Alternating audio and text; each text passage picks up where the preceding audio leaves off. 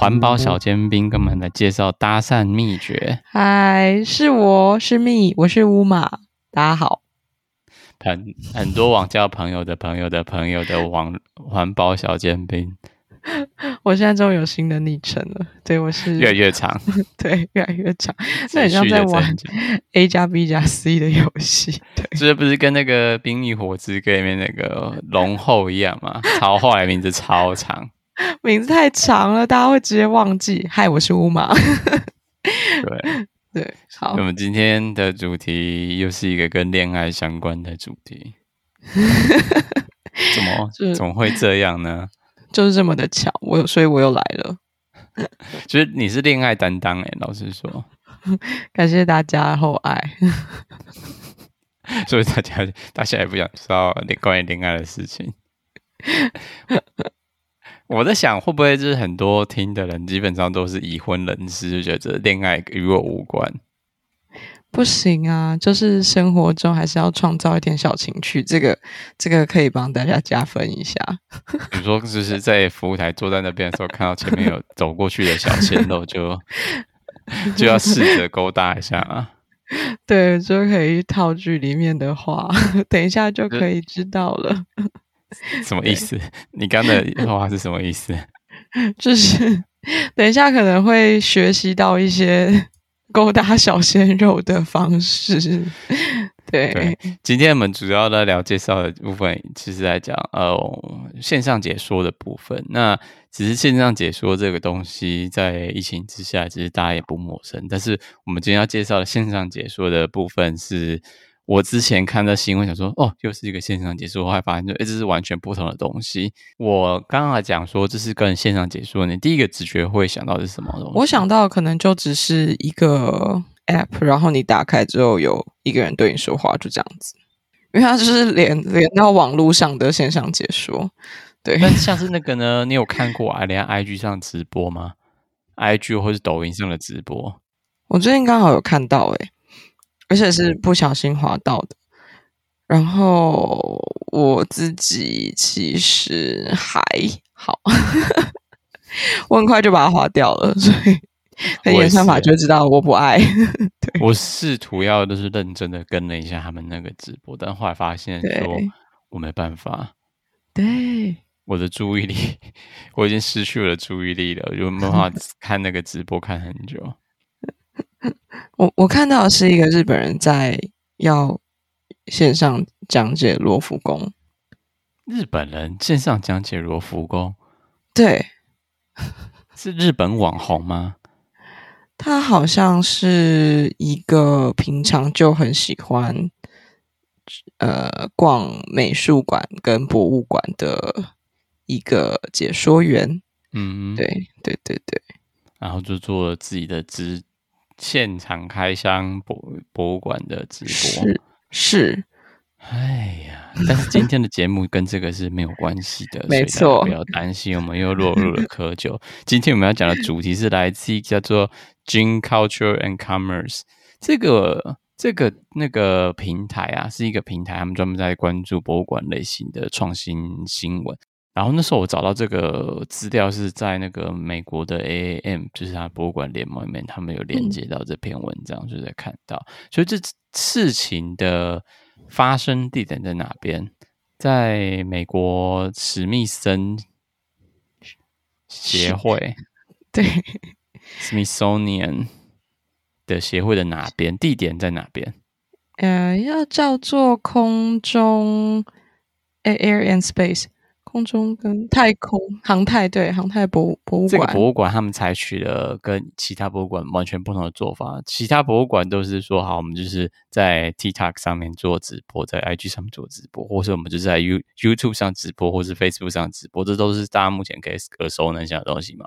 它不是，就会可能是。嗯，博物馆人员坐在那个就是镜头前面，然后看，因为他看得到现场的人嘛，他可能就说：“哎、嗯欸，那个红色衣服的小朋友，来，莫名其妙就突然就说：‘哎，镜子动了’之类的。”对，对，这不是很可怕吗？就想到说，你现在在 shopping mall 里面，你在百货公司里面看到一个，就是现在不是有那种 LED 的那种广告看板吗？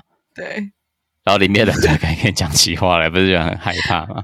很让人害怕，有种就是被招揽生意，而且是那个声源不知道是从啥从哪里来，就是说画面动起来了，Oh my god！对，吓坏，就是千万不能拿着饮料，不然可能会泼到自己身体。不晓得他们怎么做，不知道这种标示的就是避免游客被吓到，但是光想到要怎么互动，就是让人觉得很害怕。而且，因为它，嗯、呃，这边的话，你再往下，嗯，这个资料里面还有那个图片是 Welcome Center，就是那个迎宾柜台的地方，也是变成一个画面，嗯、已经没有真人在现场。那我们现在来比较简简比较清楚的讲这个东西到底是什么东西。这其实是来自于二零二零年七月，也就是疫情发展发展到去年夏天的时候的事情嘛。嗯，是的。然后这个这个整个计划是怎么开始被思索的？这边的话，从二零二零年七月开始，那这个史密森史密森尼航空国家航空博物馆，他就呃开始派出了这个虚拟讲解说员，然后他可能在迎宾柜台还有展览里面跟。展品之间跟游客互动，然后因为他，嗯，他可能会把这些志愿志愿的解说员，然后分配到每一台博物馆的监视器上面，然后去啊、呃、讲解或是跟游客对话，然后才可以达到 就是呃零接触。的部分，所以其实一开始是为了因为疫情的关系，想要保护所谓的自工解说员，然后所以才有这个样的新的计划出来。但是他想到的方法不是说要安 装什么隔板啊，要干嘛子，反而真的就是就是博物馆只要你来，但是就是工作人在家里面 就是远端工作，然后他们用的软体是那个 Microsoft 的 Teams。嗯，然后这个计划在这个航太博物馆，它是在航太博物馆中的一个叫做乌德瓦哈兹中心。那这个中心其实它不是唯一一个有做这样这样就是远端解说员的计划嘛。其实，在美国的其他博物馆也有做这样的那种远端解说员的计划。嗯，对，像是哪几哪两个？呃，像大都会博艺术博物馆，还有哈德逊河博物馆，也都是有呃提供这种虚拟讲解的，诶导览员。对，嗯，虚拟讲解导览员，这这其实两个是一样的东西。嗯，讲解导览员，虚拟讲解导览我最字了，对。对，然后后来这个报道其实它很短，它短短一篇，大概可能不超过五百个字吧。但是它后它其实有一段小小的访谈，是访谈到这个计划的负责人，然后这个计划负责人叫韦尔德，韦尔德 W E L D，韦尔德先生。那韦尔德他有介绍了他整个整个计划的进行方式吗？其实他们嗯。我觉得他们是蛮有规划的，呃，把一天的八个小时工时分给三个人。如果是志愿者，他们可能第一批就会一直专注在那个荧幕，然后呃，就压力很大。好，他就会把时间缩短成六十到九十分钟的轮班。但是他不能，他就是建议大家不要你只连续做一百二十个小时，做两个小时啊，就是做六个六十分钟一个小时之后你要休息休息一下，你再做六十分钟，然后再休息一下，做六十分钟。对。感觉就是光想象一下，你要盯着一台荧幕，然后不一定每都一直忙着哦，就是盯着可能是空荡无人的荧幕，然后看在那边看六十分钟。我我那个时候想到的是，我平常去美术馆或是博物馆的时候，坐在旁边职工人员有的时候都会一直很用力把眼睛张开，然后避免让自己睡着，一直在捶他的腿。他在一个荧幕前面 打瞌睡的话，就会被发现。应该蛮好笑吧？走过去就想说，走过去就想，哎、欸，他在睡觉，会不会看到？对，会看到。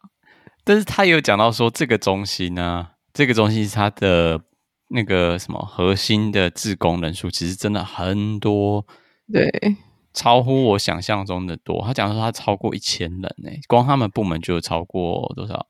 大约有六百五十个，对，六百五十个。超级多的。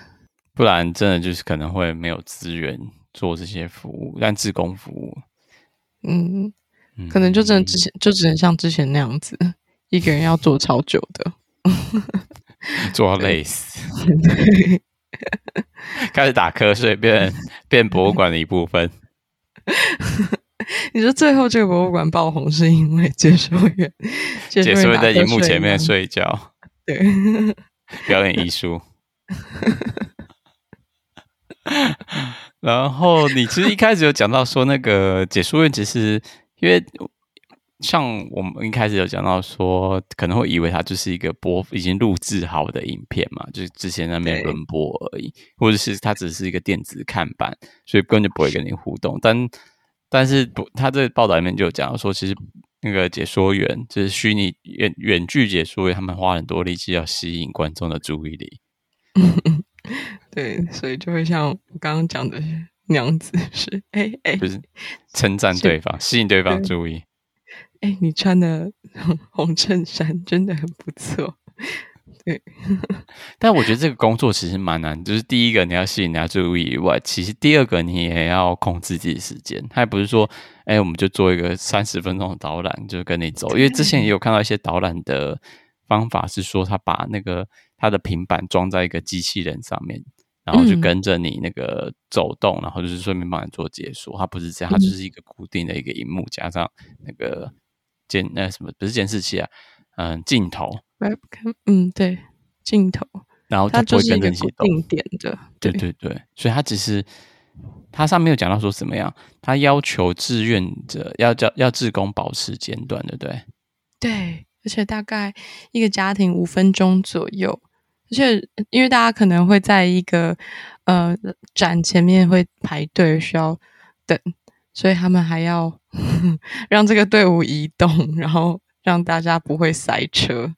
嗯，所以就是要就很烦啊，就是对啊，又要吸引别人注意力，然后又要保持时间间断，其实很厉害。对，我觉得这样做起来很累，因为你。嗯你也没办法进行什么猜测，他大概一个问你一些很简单的问题，说：“哎，你可以告诉我厕所在哪边 之类的。”这对，可能他没有想要听这个展览是是怎样，但只是想问个问题。讲到这边嘛，就是美国已经有三个博物馆采取这样的虚拟解说员的志工评估，那现在我看他在网站在征人的部分呢，他除了有征志工以外，还有征嗯，也是虚拟的，但是解说员他是做比较长一点的导览服务，这我就不太晓得他们要怎么进行，嗯、但是这个就会是有薪水的那个打工，学生打工。但首先，你要是美国公民，所以想要赚外快的朋友们，你先要先拿到美国绿卡。这个门槛很高。对，就是以收听这个、这个这个节目的人，我觉得这个门槛非常的高，应该不太可能，所以大家就放弃吧。啊，英国最近在争就是大客车的司机，所以他们有一个 visa 专门是为了这个工作而开。就这样去英国当大客车司机，对，连接车司机，这个是很有。我有听到广播在讲这个东西，他他那个考照的那个课程很贵，对，感觉超贵，感觉要先就是先喷掉一笔钱之后，你才可以拿到这个 visa，而且还不一定会过。嗯、对，对啊，那不需要，不需要。好好，我们回来。你在台湾开桶，你也可以赚很多钱啊。但是辛苦钱呐、啊，我以为太辛苦了。对啊，嗯、反正所以，我我们我看到这个新闻，看到这边的想都说，哎，所以未来如果你要当一个虚拟解说员的话，就是坐在家里面翘二郎腿，然后跟观众互动的话，那首先你第一个第一个要要学到就是你的搭讪的技巧。是的，嗯，你的搭讪技巧一定要更够高超，才能吸引到对方的注意力。不然对方就是对你嗤之以鼻的走掉，又会搭讪又会尬聊的那种，又很会介绍控制时间，对，又要尬聊又要控制时间，这好难呐、啊，太难了，这不就是八面玲珑的业务员吗？对，业务员或主持人吧，而且只有五分钟，只有五分钟，对啊，很难很难。然后那时候就想说，那我要搜寻一下网络上有什么搭博物馆的搭讪守则。然后后来就搜寻到一些莫名其妙的，反正网络上真的可能很多，然后就有很多什么搭讪高手出来的秘籍。然后后来就想说，不行，这个东西不能放在节目上，不然节目整个失焦，整个走中掉。那我想说，那维持一定的有趣性，那我们就来看一下那时候找到说。呃，在五十年前、四十五年前的搭讪手册究竟讲了哪些？当时候的认为，当然跟现在已经是跟完全跟时代脱节了。但在民国六十五年，就是一九七六年的时候，出了一版搭讪手册。这本手册的讲的东西，似乎可以拿出来跟大家嘲笑他一下。我们先讲一下一九七六年在台湾出版的一个恋爱手册。嗯，作者叫做肖冰。那然后很多网友就说，嗯，这本书看完之后应该叫做《怎样让女孩子厌恶》。其实这本书的名称，其实我们刚刚讲说不叫搭讪手册，它的名字叫什么？怎么交女朋友？然后正篇。我突然想到，我之前研究所同学可以随便爆料，因为他绝对听不懂我们在讲什么，因为他是印度人，他基本上就是一个印度阿仔，然后血气方刚。他就是刚从大学毕业，然后就来读我们研究所。然后我们刚那时候刚到嘛，刚开学没多久，是大家都不熟。然后因为我们坐在那种大礼堂教室里面，所以就是有高高低低起伏。然后我跟另外一个几其他几个同学就刚好坐在后方。然后我们就在那时候在上课，但是那时候上的课就是很枯燥无味，所以我们那时候就在传传讯息聊天嘛。然后就另外一个同学就说：“哎，你快看那印度人的那个荧幕在干嘛？”就。就他就在搜寻搭讪手册，怎么样跟女孩在 bar 中聊天之类的，好尴尬，还没后面看到他字是放多大，但他的确是搭讪搭出一个。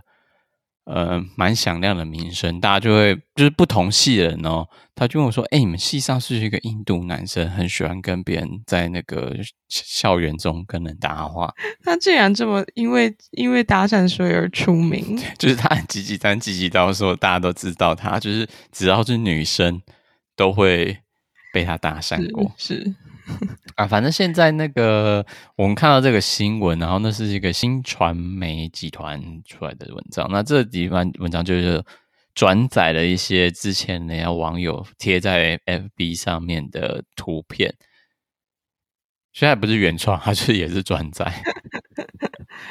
就图片呢是从 FB 来的，他是把这个东西写成报道，然后我们再找到这篇文章。它里面就点出说，文章里面的其中有一章就是在专门讲说搭讪的开场妙词。我觉得这个部分是蛮值得拿出来一提，关于就是博物馆的虚拟解说应该如何跟观众搭讪。或许遇到非常老派的观众，你或许可以使用这五十句的开场妙句妙词。对，我特别喜欢其中一句。好，那我来问，我来跟你搭讪，使用上面的东西，看你要怎么回。天哪！而且他上面讲说，有许多男士已经运用他们，并且获得很大的成功哦。对啊，大成功。作者宣称，第一个说，你属于双鱼座，不是吗？天啊，这真的太直接了，不是？那你可以念一下它里面那个那个括号里面的它的原因，为什么要列出这个原因吗？好啊，那像你跟你刚刚说的是你属于双鱼座，不是吗？大括号，大部分的女孩子很迷信占星术，不管她们是不是属于双鱼座，所以就是乱枪打鸟，总会打到一个 双鱼座，总会打到对。好，那我问第二个问题：你有万金油吗？你要用痛苦的声音说出来。哦，对，因为他们女女生就会觉得我出了什么毛病之类的。的确，问这个问题就是有毛病的人了。对，那我可能就会说：哟，你怎么了？对。哦，然后就会觉得很有疗愈嘛，母性会出来，激发女生的母性。聊起来了，聊起来了。万金油可以先借走，以后就有机会可以再。那我问你，你。多久吃一次荷包蛋？因为常去，因为常去杂货店看到一个漂亮的女孩子，所以作者觉得可以多问女生多久吃一次荷包蛋。可是我在台北算繁荣的地方，好吧，算了，这里是新北市，我可以被一九七六的 那个对，可你可以被它撩动你的心波，我可以撩动。好，好，你多，你每天都洗头吗？他说，因为女生她有跳漂亮的头发，所以才会这么问。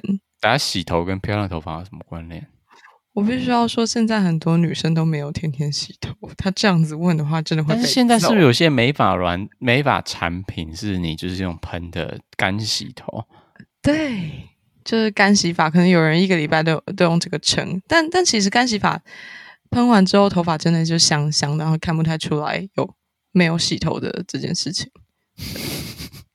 它不会去油的，它只是把那个味道压臭臭的味道压住。哎，没有，有去油，有去油，它就有点像是你今天因为、哦、呃，你你东西太油，你铺一点面粉上去，是不是它就会比较可以把那个油的地方吸掉，而且就看不太出来。嗯、对，它就有点，我经常用面粉，对，大概就是这种感觉。苏打粉吧，我在想会不会可以，味道可以用苏打粉撒在头发上，哦，然后用吹风机把它吹吹掉。它其实有一点像这种感觉，因为它都是那种喷雾状的，所以就是粉很细。嗯，对，对，哦，它就有一种蓬松的感觉，跟洗完头一样。对，原来如此，所以这个东西真的是在这个一九七几年，一九七一九七六年的时候，可能可以这样问，但是现在应该很难，现在不太适合。不是大家都每天洗头，对。然后再下一个问题，就我觉得这个问题就是非常独到了，就是我知道你是从某个地方来的。他说，呃，作者会这样问，是因为你跟他，他他表示你跟他可以花几个钟头把这个地方想出来。我觉得这种问题，就是说你们两个都卡在电梯的时候，就会花几个钟头把这个地方讲出来。是电梯卡住出不去的时候吗？就无处可逃，用尽了。对，这个谁会？你在路上在在 seven 被人家问说：“我知道你是从哪里来的。”这会吓跑哎、欸！我立刻叫店员报警。这警察，警察先生这有变态。对啊，变变态这里。对对，然后下一个的话，其实也蛮蛮蛮老牌，就是。这手帕是你掉的吗？这种掉手帕的情节，就像这个项链是你掉的吗？这种 他的挂号是情节，当然不是他，是你自己从你的口袋掏出来的。天哪！但你就像之前讲那个项链一样啊，就是那种，就是恋爱高手都会自己买很多那种便宜的项链，然后就到处问女生说：“哎，你掉了项链吗？这项链是你掉的吗？”然后再搭话。你是会被中这招的人吗？不会，我我非常不喜欢这招。哦，真的吗？但是你这样就跟他跟人对话起来，就说：“哦，不是我的。”天哪！那那如果是你，你会想要继续对话吗？如果对方说你东西掉了，我觉得他话术高明的话，就我想象中，大部分都会跟他继续对话。就我们刚刚讲说：“哎，东西你掉了，你说这不是我掉的。”他说：“啊，这样很困扰，我很怕那些东西我会回来找你。现在有时间吗？可以跟我一起等吗？之类的。”之类的啦，我大概这样子。对啊，那话术高明都很可怕。天哪，好可怕哦！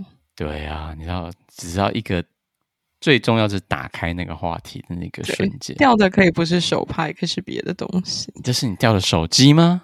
哦，是哦，是 iPhone 十三吗？是十三的话，就是都是我掉的，都是对金手机、银手机都是我的，这样都要，我都要。嗯、对。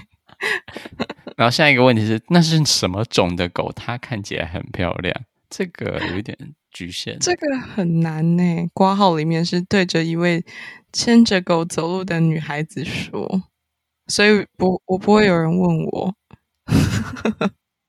我之前有听说，如果就是你单身的话，最好就是要养狗。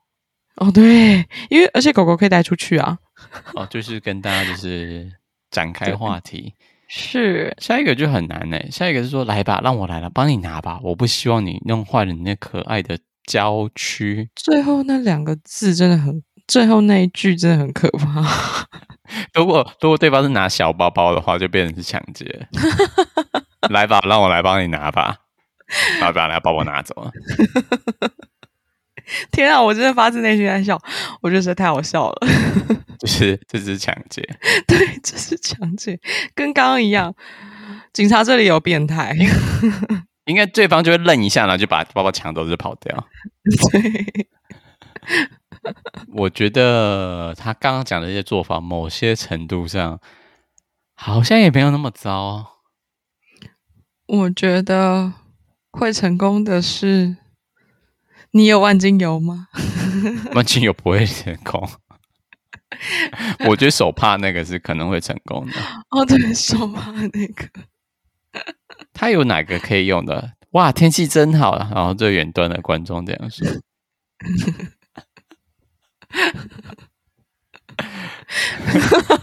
另外，我想说，你现在走过去博物馆的其中一个一幕，然后就博里面那个影片人就说：“我知道你是从某个地方来的。”对，这个这个可能超可怕。可以，而且如果或者是你的博物馆解说人对你说：“你属于双鱼座，不是吗？” 超怪，超怪。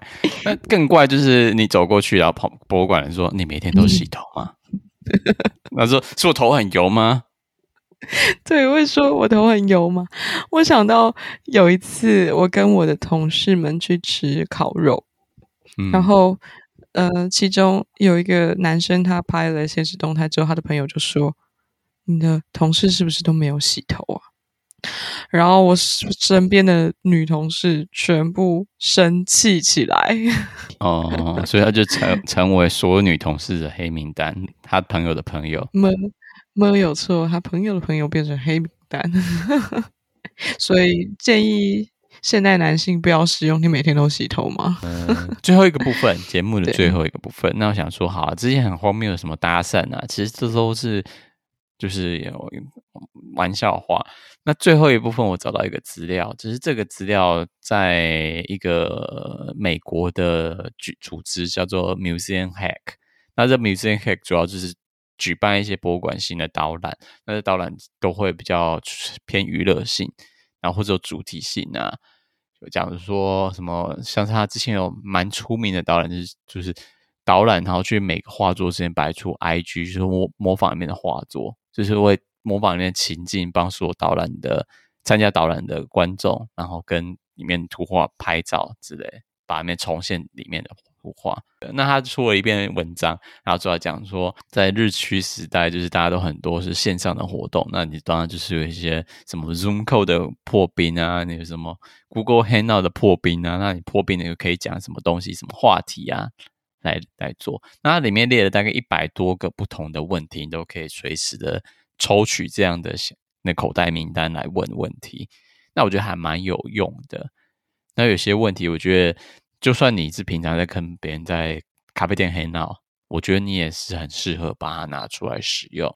那我现在我问你第一个问题：假如是摔跤手的话，你的入场主题曲是什么？应该是赌神吧？噔噔噔，那个吗？对，噔，对，就是他。我刚刚第一次很久，这是一个很老派的主题曲，是什么？呼嘎夏嘎，呼嘎夏嘎，这是我的主题曲。你这个要带着一点跳跃出来，对，就是还还可以律动哎，我觉得这个还蛮棒的。我的只要用背面出场就好。那我们节目未来每这个进场音乐就是改成这个好了，就是呼嘎下嘎，呼嘎下嘎，哇之类的，还蛮嗨的，好像可以。对，我就觉得这个适合本节目的风格。然后第一，那你现在可以选吗？这个呼嘎侠嘎跟我放爵士音乐，你觉得哪个比较适合本节目风格？哦，一定是呼嘎侠嘎吧？我讲 我放个爵士音乐，然后这是什么节目啊？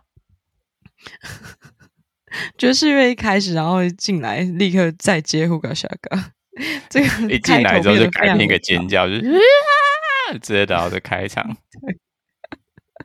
非常的跳，就是是不是节目疯了嘛？对，说实话，你有多长时间在床上工作？哈哈哈哈哈哈哈哈哈哈！这个很让人害怕哎，我这倒是没有，可是我知道我有同事有，直接在床上就开始上班起来。对。而且他有一次不经意的跟我讲出来，然后我真的是要笑死。他说我有时候在客厅上一上，然后觉得很累，我就躺到我就躺到床上，然后默默就睡着了吗？没有。然后我说天哪，那我想知道你床上那个桌子长什么样子，我有兴趣。没有，IKEA 有卖啊。对，我有，可是我想要一个再高一点的。好吧，大概就是这样的范例啦，就是你可以跟他破冰，就是一会议一开始你就说，哎，大家好，然后就会开始破冰，这很有趣，这不能再跟大老板视视讯的时候说。当然，你可以跟大老板问说，哎，你喜欢爆米花或是 M M M 之类的，或者你会说什么语言之类的啊？对。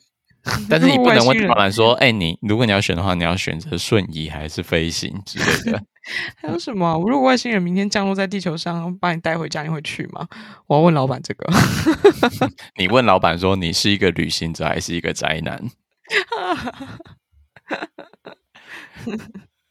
之类的啦，好好笑哦！天哪，对，我觉得这个这个表呢，可以大家可以好好的利用它的这个表的英文名称。如果想要直接光听就马上去找的话，是 The only list of icebreaker questions you will ever need。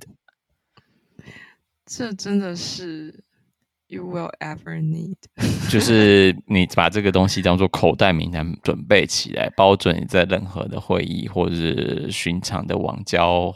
或是跟朋友 hang out 无话可说的时候，都可以拿来拿出来玩一下。对，很有趣哎。对，所以就是建议大家这样使用。赞，就这样，拜。好的，拜拜。随意随意的结束。又互搞小搞结尾啊？没有，要祝大家搭讪愉快，就是千万不要造成对方的困扰。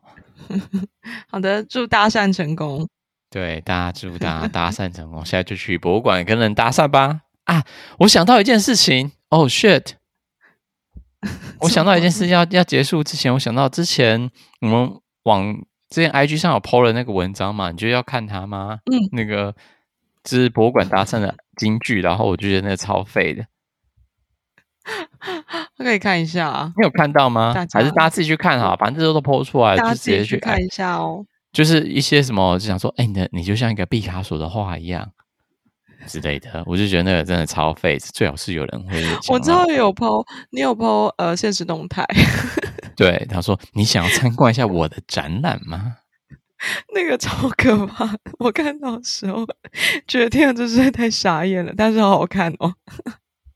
然后就有网友，就是我们的我们节目的网友，就是所谓的 Craig，就是有在做艺术讲座的那个 Craig，他就跟我讲说，哎，伍迪·艾伦的电影之中也有讲有也有在博物馆搭讪的一个例子，然后就跟我说 是电影《Play It Again》的这部电影，然后他就有这样的对话，我把它贴给你看，他那个它是一个影片，大家可以继续找伍迪·艾伦的《Play It Again》，然后。他的那个剧组的对话就是这样，然后在节目里面就是伍迪·艾伦他的那个角色叫做 Sam，然后 Sam 就是看到一个博物馆，看到一个女生，然后就说：“哦，这是一个非常好的 Jason Pollock 的作品，对吧？”“对，那是。”“那你觉得这幅画对你说什么东西呢？”“它重生了宇宙的消极性，可怕的孤独的存空虚存在虚无，然后人类被迫生活在贫瘠的无神。”困境之中，就像一团微小的火焰在巨大的虚空中闪烁。只有恐怖和退化成无形无用的凄凉和黑色荒谬的宇宙。就是一个非常厌世的女性。然后那个伍迪·艾伦讲就说：“呃，那你周末要干嘛呢？”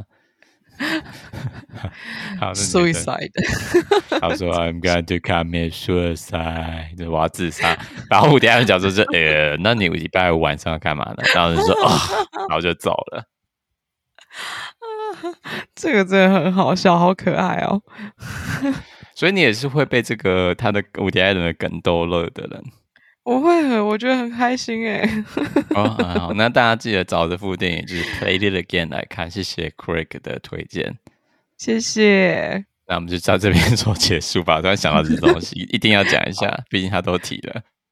好的，大家搭讪成功，拜拜，拜。